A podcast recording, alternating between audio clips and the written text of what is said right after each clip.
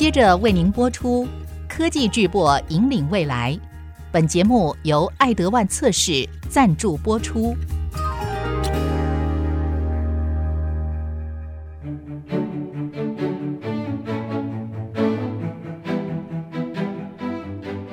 聚焦全球自动化测试设备，领航科技大未来。欢迎收听《科技巨擘引领未来》。欢迎听众朋友再度收听《科技巨擘引领未来》，由 IC 部落格阁主谢美芳透过爱德万测试了解半导体测试世界。我们今天要 focus 在单晶片测试这块领域是如何孕育而生的。那么邀请的正是我们的爱德万测试副总经理苏永红，以及我们的业务副总陈建州，共同和听众朋友来经历这一段过程。首先，节目欢迎的是苏永红副总，Alice，好久不见。嗯，美芳姐，好久不见，各位听众大家好，很高兴又回到这个频道，跟大家分享一些小故事。陈副总，美芳姐你好。节目一开始，我觉得很开心啦，可以透过我们当年哦，这个应该是爱德万成立的第一个十年哈，前面这段时间，我们之前讲的是台湾了，台湾的第一个十年，所以这个应该是说爱德万在 SOC 市场里面一个比较大的一个转机跟突破。优秀的爱德万宝宝哈，我觉得有你们一起在这里头努力的过程。所以你们在 SOC 单晶片测试这个题目上头，你们真的做了很好的一个发挥。但是又是怎么开始的？后来你们成绩真的还不错。好，Alex，这时候你就要出场了。嗯，我想美芳姐提这个，其实确实，我想大概可能我们这一辈哈，大概有超过二十年了，大概都多多少少可以了解这个过程。那事实上，爱德万早期其实最早的也是所谓的 LSI 的一个测试设备。然后后来有 memory SOC 这一块的一个测试市场领域里面呢，我们早期其实大部分的客户都是以日本为主，所以我们那时候的测试平台都是一些三叉系列或是后来的六五六六。可是这些东西，当我在西元两千年在德万转任做这个 SOC 的销售业务的时候，事实上我们那个时候在台湾啊，系统安装客户啊是屈指可数。那也就是说，纵然爱德万这块领域在日本它有基本面，可是，在全世界它还是没办法跟另外的两家我们的竞争对手去做抗衡。那当然，其中一家就是威尔金后来我们就联姻了。那事实上，在那个当下的状况，事实上爱德万就在想说：哎，那我应该怎么样突破？特别是你要走出日本。那个时候你会认为爱德万很多都是来自于日本，不管是 memory 或 SOC 业绩。可是现在你去看我们的财报，在整个爱德万的营运的业绩里面，实际上日本占很少。这中间的差别到底是怎么样发生产生这样结果？所以针对 SOC 这一块，确实因为我们在 memory 里面是非常不错的占有率，可是 SOC 在日本之外，其实你看到可能美国有些 IDM 厂。确实我们也不错，可是过我们的这个关键人物，我记得九八年、九七我们进来是欧拉桑，然后之前有提过这个欧拉，他把这个棒子交给马路亚马关山哈。那上丸山这个马路亚马桑，他在二零零一接任的时候，事实上他因为本身他是做业务出身的，他在美国也待了十几年，尤其是在 SOC 这一块，他负责重要的客户。那事实上在那个 moment 呢，就有一些包括我们的客户。或是原来不是我们客户的，包括一些所谓的 IDM 厂要去 trigger，哦，就是说一个所谓的我们说类似联盟也好，就是说非盈利机构。那当然这个东西就谈到当下的时空背景里面呢，在二零零二呢，那当然我们就成为我们所谓的 STC 这样子的组织方的，就二零零二有这样的东西 trigger 出来。那这个 STC 我们呢叫做 Semiconductor Test Consortium，它是一个非盈利性的组织。那当然我们知道，在一些所谓的协定啊、标准啊制定这些，当然在那个当下呢，爱德万的思考模式就是，哎，这很好的一个机会。所以我们在二零零二成为其中一个方的。二零零三呢，这个 STC 呢，它就正式成立。这个东西事实上它有一个，我个人觉得蛮不错的思维，就是说。其实一个公司，你要叫他放下原来的东西。其实我在日本也很好，可是你愿不愿意做改变？你愿意尝试？那我所看到是在那个当下是相当不容易。当然，因为我个人那时候负责 SOC 的市场开发的业务，所以我也被委任，就是说要同时 promote 这个 STC。那但是 STC 对爱德万来讲，我们只是一个会员之一，初始会员之一，所以他必须公私分明，对所有 STC 的会员要给予一样的对待。所以那时候马龙亚马桑私底下跟我说，他说：“记住，Elisa，STC 不代表爱德万，爱德万只是其中的一个会员。”所以我们是 one of the member founder，但是呢，从 STC 衍生出来一个开放架构的一个规范标准，我们就叫 Open Star。那爱德万 T 两千这个平台是依据这样子的一个开放架构标准所研发设计而成的测试系。所以 T 两千是一个爱德万的测试系统的平台产品，可是 STC 呢，我们是其中一个会员，所以他特别特别吩咐我说。一个人在做两件事情的时候，必须要区隔很清楚，否则会造成一些闲言闲语。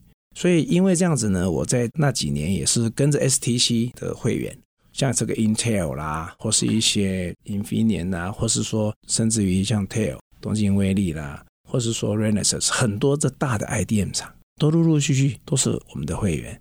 然后，甚至于有很多的学校、学术单位。所以，事实上。前前后后一直到二零零六年，其实在整个半导体产业，大概就有超过四十个在这个产业界的厂商或客户都是这个会员或是 vendor，但是大家是同等的，希望呢把这个开放架构东西好好的能够用在业界。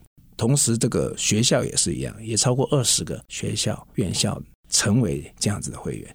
那在这个当下，事实上就衍生出一个很好的东西，就是说改变哦，改变这件事情。我们常常在讲，哎，你可以赚一百块，你为什么要赚七十块？嗯哼。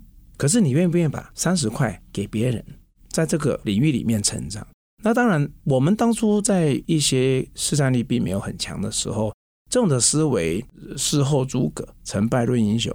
但是问题就是回过头来看，你愿不愿意放下？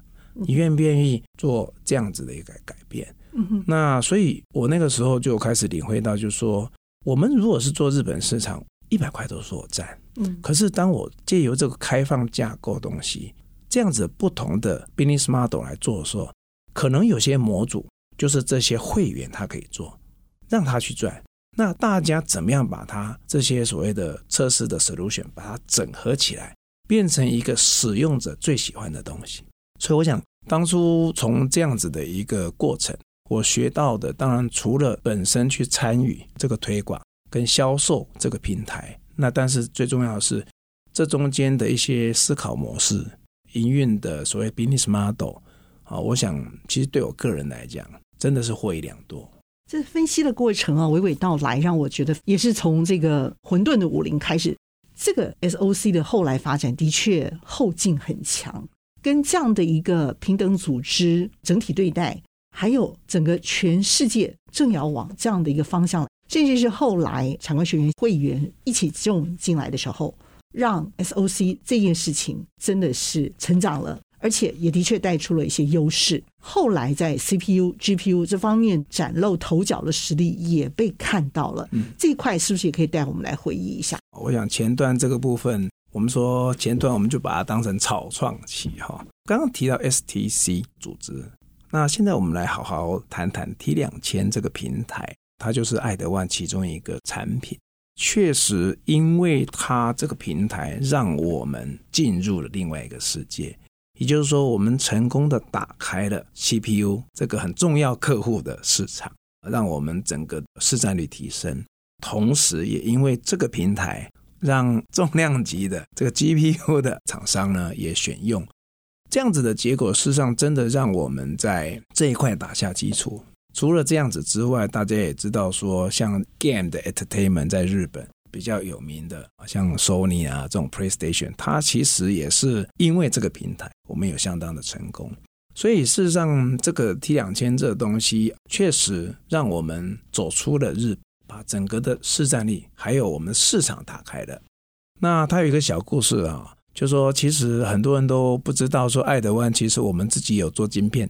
哦，事实上，现在我们有一个 Fab 厂，那我们这个欧拉厂故乡在那边，那事实上，爱德万当初为了要把 T 两千这个平台有一些模组做好，我们甚至于自己开发、自己生产我们一些 IC 在我们家。因为为什么？那那时候我们在往外找，突然发现，因为他要求的技术，在那个当下，他的技术外面找不到 solution。那你也跑太前面了吧？才会找不到。哎，美芳姐，你讲这个非常好，因为我们本来就是排逆啊。我们是领先，为什么是领先？因为测试这个平台，你要测先进的 IC，你必须比 IC 怎么样更先进。有时候在这样子的状况之下，这好像也理所当然，对不对？因为你要做一个最先进的测试的 solution 的时候，是会发生这种事情。所以事实上，它有一些小插曲，在这个地方，我们确实也是花了很多心力，也是苦尽甘来，然后成功的在那个时候，我们叫大敌小 A 了。一般的 D 叫 digital，A 叫 analog。那你知道 CPU、GPU 早期很多，我们讲大 D 小 A。比如说它在 digital 部分要求的频宽、速率，或是它在电流、current 这些，它有很多很多的不同的要求，跟一般的消费性产品。所以这个部分也让爱德万能够在 R&D 往前迈向下一个更高的一个阶段。T 两千这个部分，当我们在这个成功之后，刚刚有回过说，哎，我们在台湾是怎么样有一个很好的结果？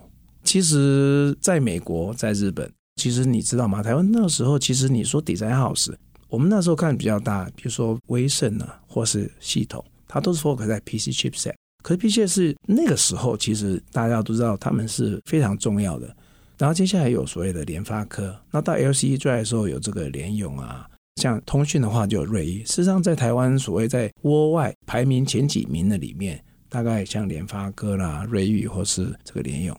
可是你要回顾当下那个时候，台湾正是以消费性市场为主，PC 应用为主，它要往前跨 level up 的时候呢，诶，我们很幸运，就是因为有一些从日本跟美国的生意，它生产是在台湾，所以我们借由这样子的一个机会呢。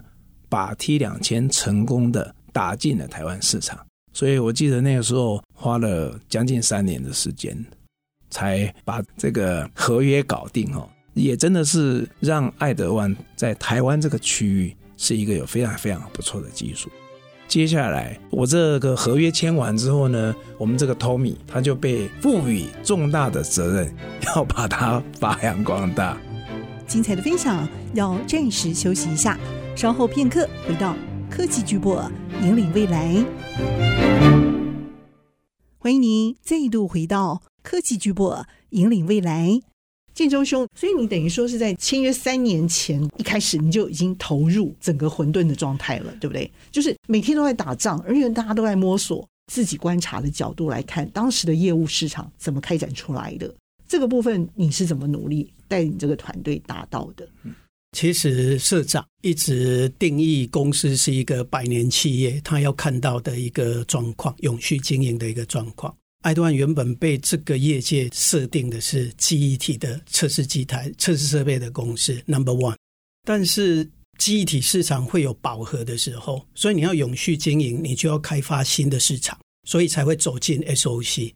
刚才苏副总带到了 T 两千，就是爱德万测试第一个跨进去完整的一个 SOC 的一个平台，所以是划时代的产品。对，所以在二零零七年我接 T 两千这个产品之前，我全部都在记忆体。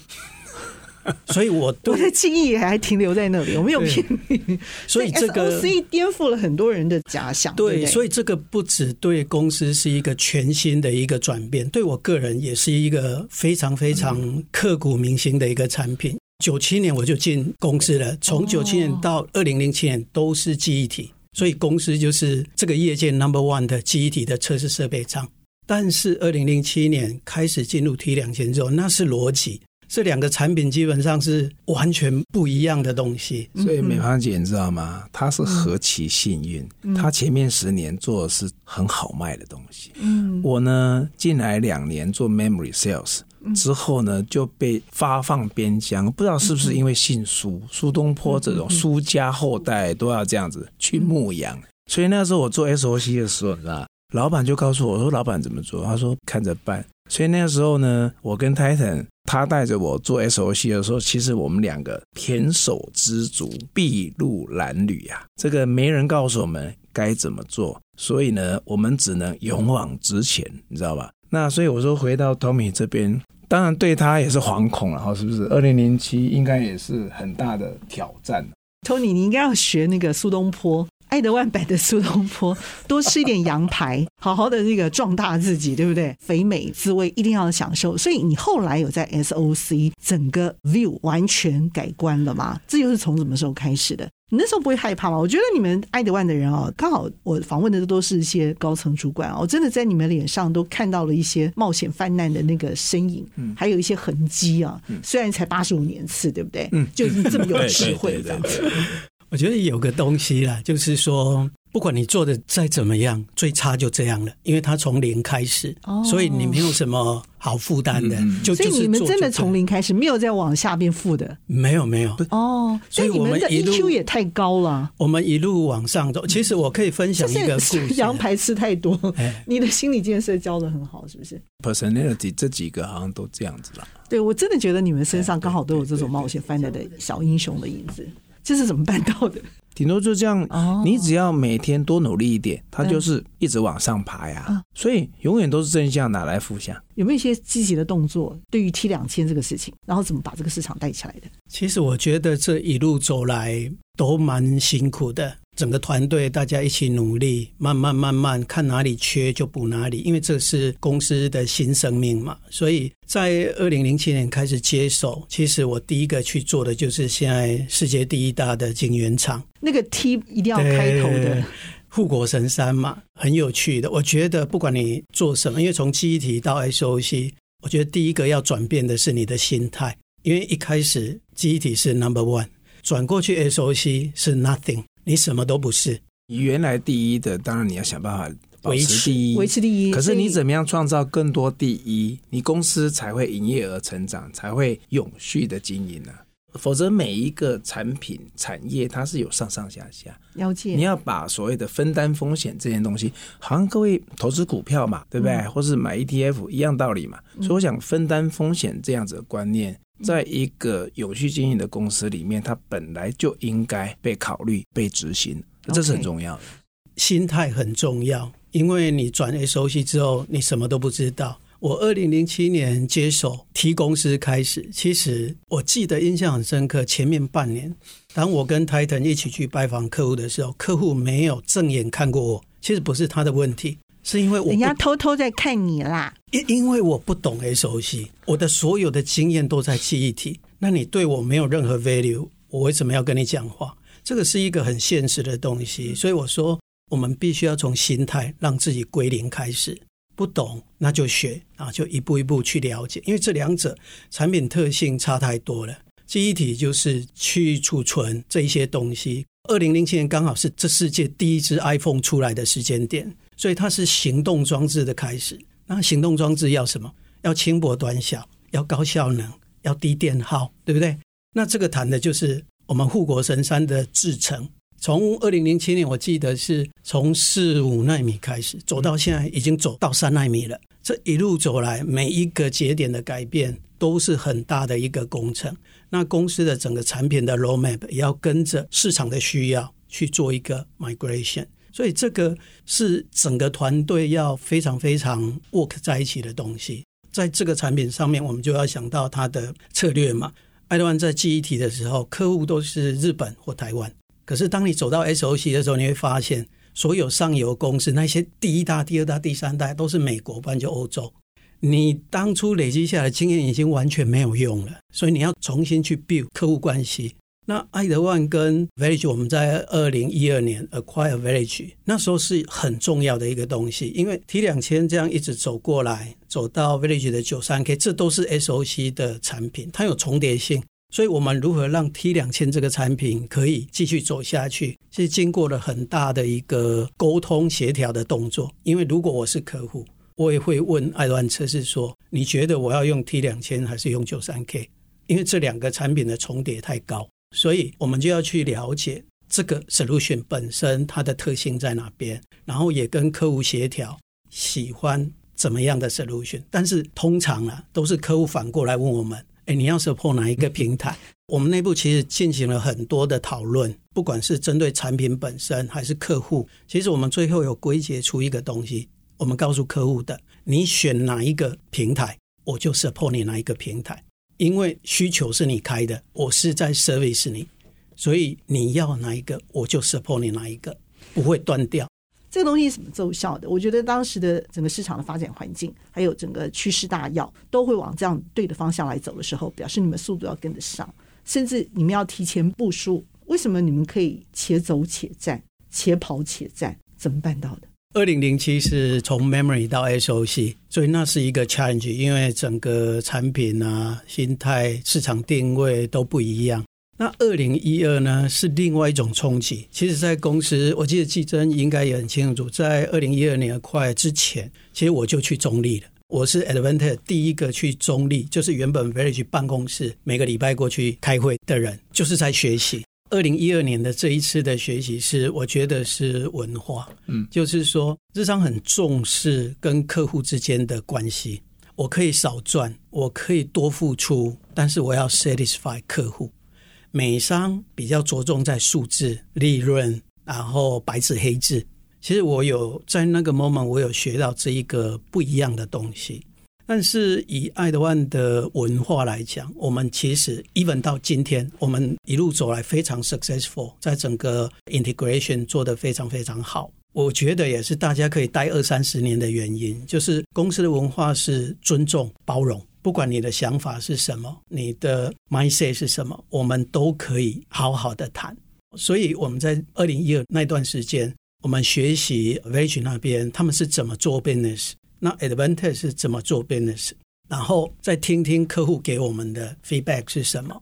那就是这样，每天去跟客户聊，跟他们哈拉，听听他们的意见，然后我们慢慢带回来，怎么去做一个调整。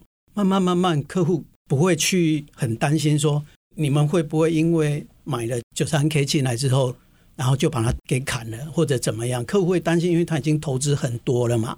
来来去去之之后，其实客户放心了。所以其实我们在二零一二到二零一五，我觉得很 successful。客户已经不会有这样的像一开始很担心的那一种心态出现，反而是跟我们再进一步讨论说，好，那我们回到 T 两千这个议题上面，T 两千。你要 focus 在什么地方？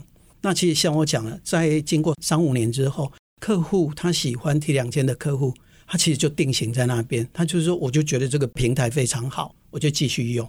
那在 T 两千有一些东西是，比如说九三 K 不能做的，比如说我们讲 image sensor 影像感测器。那这个东西你在所有的 iPhone 手机、车用的东西、荧幕那些都要用得到，这个就 T 两千可以做。所以这个市场是非常非常 unique，所以我们在这一块会特别去耕耘这个 for T 两千的特殊应用的区域。那如果在一些刚才讲的 digital 的数位的东西或 RF，那客户选择我们就 fully support 你。你要在这个这个其实都可以，那客户会去衡量什么东西什么平台对他比较有好处。所以我们是用一种跟客户沟通协调。因为我们是服务的公司嘛，怎么去 service 他们，而不是我们今天有什么产品，我要卖你什么产品，这个也是文化使然。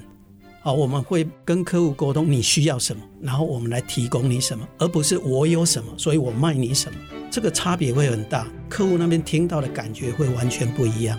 精彩的分享要暂时休息一下，稍后片刻回到科技巨播，引领未来。欢迎您再度回到科技巨擘，引领未来。如何做好半导体测试世界的孙悟空？二零一五其实是自动车出来的时间，嗯，Tesla 或者说像 Google、呃 Waymo 嘛，或者 GM 通用，它也有一个自动车叫 Cruise 巡航。那自动车出来之后，整个应用就完全不一样了。因为你知道，自动车这种东西哈，就是说你把车子当作人。比如说，我们现在在开车，你要注意怎么样比较省油，是何时可以快，何时可以慢，什么时候转弯，你要去哪里，这些事情原本是人在做的，把它换成车子在做，所以你就要很多，你要有 CPU、GPU 的运算，你要有 controller 去判断怎么自动，然后你要如何做节能。你在路况看到车子看到影像进来之后，它要怎么去做应变？这一些把整个市场的 demand 增加了非常非常大。那 T 两千其实当初我们在最后 focus 的时候，它其实在 image sensor 这一块，还有在车用这一块，它都是非常非常 strong 的。你看现在呃，世界第一大的车用 IC 的提供 Renesas 在日本，control 那一些在日本也很多，所以这一些 image sensor 车用的东西就是 T 两千的强项。所以这一些 demand 在二零一五年开始就非常蓬勃发展。所以前阵子在 COVID 二零一九后来的三年不是缺料吗？Supply chain 锻炼，所以人工运输这些都涨了，material 也涨了。然后车用 IC 一直不够，所以一直在一直在补充车用 IC 的东西。所以这时候 T 两千的整个 demand 就完全不会停的。那时候我们去客户端跟客户闲聊的时候，就是说。我现在都满载，相对的在 T 两千这一块，你就看到它非常非常特别的一个东西。那那时候九三 K utilization 使用率还没有那么高，为什么？因为在过去这三年，电脑没有人买嘛，PC 没有人买嘛，九三 K 原本那一块的市场就会比较 slow。但 T 两千非常强势，因为它在车用，你影像类的车用的 power 的，那是 T 两千蛮 unique 的一块。哦，所以你会看到二零一五年。一直到现在，其实它都是非常蓬勃发展的一个一个状态。所以社长要的是百年企业永续经营。当有这个产品的时候，它不是在竞争，因为市场会上上下下，它会 balance，所以爱团可以一直走下去。哦，所以我我觉得这是一个非常非常棒的，就是说，当我们九三 K 市场不好的时候，哎，T 两千很好；memory 不好的时候，SOC 很好。这样才有办法永续经营。嗯嗯，所以是比例分配，如何去看到这个市场的需求的洞到底在哪里？你们的分配也要自然的填补到哪里？嗯、对，我很想问你们，未来十年的变化究竟会是在哪里？不管是经济学人啊，或是天下这这些都在谈二零二四啊，都做特刊嘛啊趋势。可是趋势这个东西应该是说，如果说以科技或是半导体产业趋势，可能我们可以去思考。大概你可以看到，我们在这两三年提到，就是所谓的 one trillion 的一个 sales revenue contribution in the semiconductor，就在半导体产业，你可以 foresee 它在接下来会是一个 one trillion，我们说一兆产值一个所谓的产业。那事实上，它最重要就是两个部分，第一个当然就是 AI HPC，你怎么去定义 AI 这件事情？其实我们现在周遭应该都有一点点智慧吧。你用的东西，比如你去 Google 查多了之后，你下次再打，它是不是就跳出来？它算不算 AI？诶，你也可以说它是。可是 AI，我 echo 一下，我们在谈这个 ACS，这个 Michael 在提的时候，他是 A、B、C 啊，超厉害啊。A 是 algorithm 啊，这个在几十年前就有了。B 是 Big Data，它在网络发达之后，可是最近它很重要，它要琢磨的是所谓的资料的所谓价值跟安全。所以 big data 应该看起来也可以。三就是 computing，所以 computing 就是我们在 semiconductor 这一个 hardware 的里面看到的 AI HPC，所以它会继续 drive，绝对是往前。另外一个最重要去 drive 这个 one trillion 的就是车用，我们 automotive autonomous 这两个大方向看起来不会变的。当然，细部的整个东西就 depends on，如果有所谓的政治的考量，那是另外一个因素。可是从技术来讲，这就往前走。嗯，那当然，因为要去走这两条路，所以我想我们公司在 SOC 测试的解决方案上面，就刚刚讲的，其实我们是现在让它一加一大于二。所以我们在感官，因为我们常常说 IoT 变成 AIoT。早期我们讲 IoT 最重要成分有四种，第一个叫 controller processor，第二个叫记忆体 storage memory，对不对？第三个它叫做通讯，那是 RF，第四个它叫 sensor，就是感官。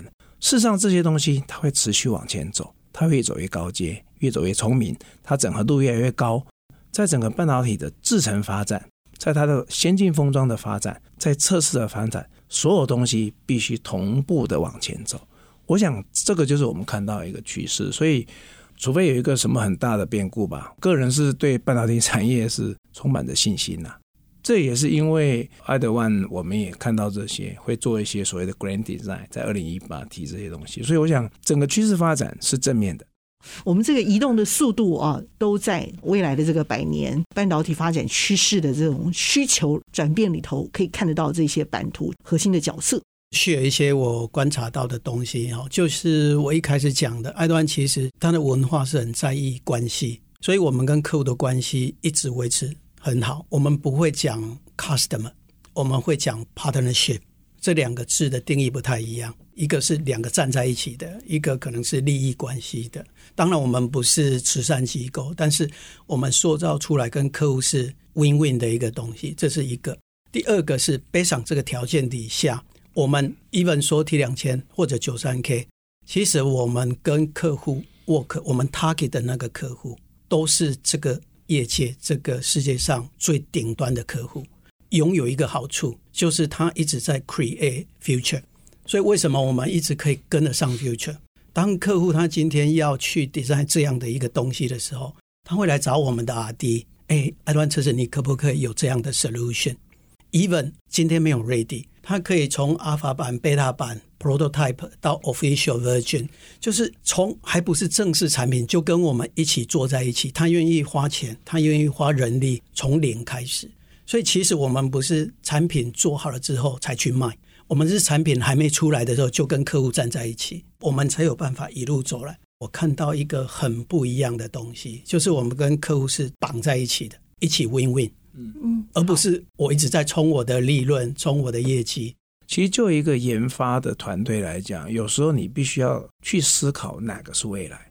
刚刚讲未来趋势不变，可就技术来讲，假如说有两种或三种，那我要投资哪一种技术？它真的是一个学问跟智慧。可是没有人告诉你答案。所以第一个就是说，你必须随时掌握市场一些变动，尤其是在应用端。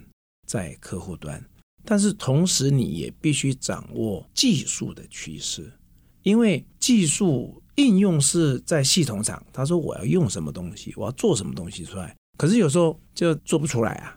那做不出来的时候，这时候其实在工程技术上面就常常会必须在很多人要聚在一起。那事实上有很多的协会，这些刚刚一些非盈利的，他就是让这些人聚在一起讨论在技术上面的挑战瓶颈，或是说有没有什么可能的未来的趋势，所谓技术的这些解决方案。那这时候呢，就是说在产官学，特别是在有些学术界，比如说像美国 Stanford 有一些大大的，他就可以 drive 一些很好的想法，他们有些有些 solution，可是这些东西把商业化，所以这个是另外一个很重要，对我们做技术来讲。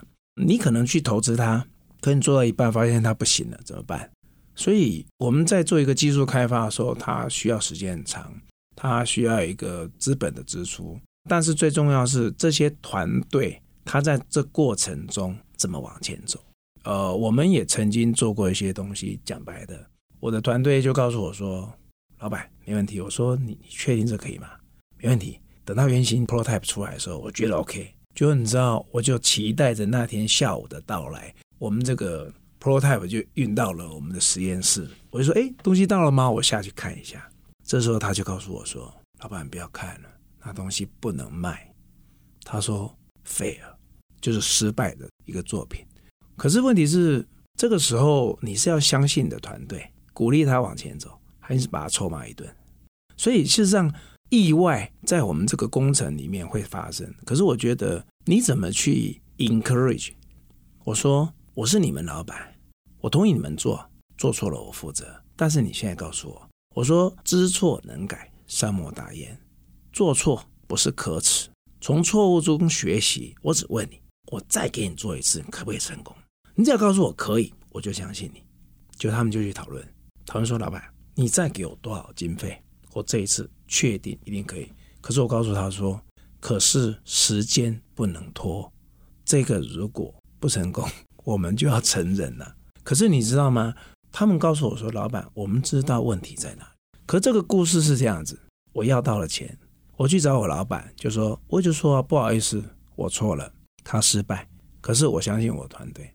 第一，我说工程师本来就要一个学习的曲线，可是。他们的态度在过程中是认真的，我可以看得出来，他们不是乱搞。可是我们缴这个学费，让我们的人在这个过程里面提升他的能力，对我们只有好处没有坏处。所以我的老板也信任我，在这样子的氛围跟文化里面，我们的人真的那一次就成功了。所以这个东西现在也卖很好啊。